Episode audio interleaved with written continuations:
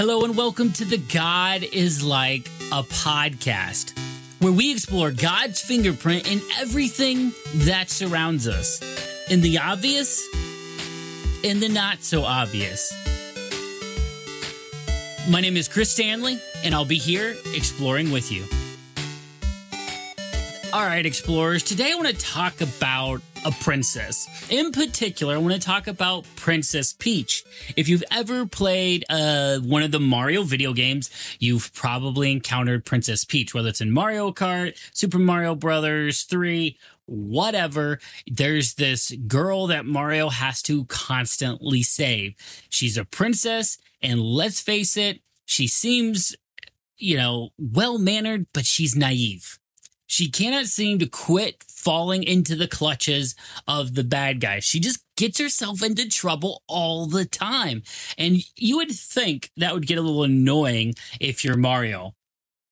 But to me, it seems like Mario loves Peach and he like absolutely loves her and he never gives up on her, even though she's a big pain in the neck and she gets into trouble all the time. But Peach doesn't seem to love Mario as much. Uh, but it doesn't stop Mario from risking his life for her. And now the, in the Bible, it talks about how the church, that's, you know, you and I, the bride of Christ, we're betrothed to Christ.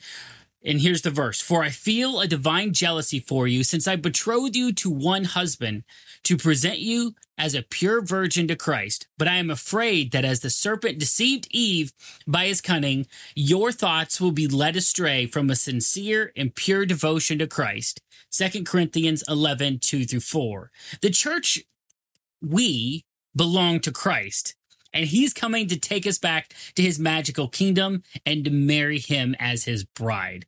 And whether it's Israel in the Old Testament or us in our individual lives, we just seem to be like Princess Peach. We keep getting into trouble.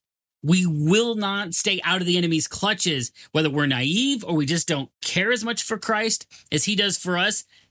The great thing is, Jesus still keeps showing up for us.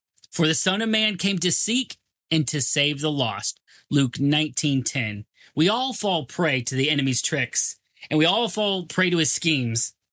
And then we act surprised about it. Just like Princess Peach, like, oh my goodness, something bad's happening. I can't believe this. Well, tends to happen over and over again. We know there's an enemy out there and he's trying to destroy us. But just like Peach, we do little to avoid him. Now, the cool thing in the Mario series is Princess Peach has her own special set of powers. She has the power of light, of love, and other different things in depending which game you're playing. But in one of the games, Bowser stole Princess Peach. That's the bad guy, Bowser, because she's the only one that could oppose him and stop his reign of darkness. She scared him. And the Bible talks about how we are the light of the world and how we should shine before men. You're the light of the world. In the same way, let your light shine before others that they may see your good deeds and glorify your Father in heaven. Matthew 5, 14 through 16. Just like Mario must save Princess Peach, so too does God deliver us from sin and the enemy of our souls. And don't forget, you have the power of light that God's given you. Go spread it. Thank you so much for listening to the podcast today. If you've enjoyed it, I'd be honored if you left a review on iTunes. And if you're interested in more devotions, head over to godislike.com. We have a free 30 day devotional there for you. You can also check out all the other devotional books that we have as well. Things like God is like a geyser, rocket launch, virus, and even video game.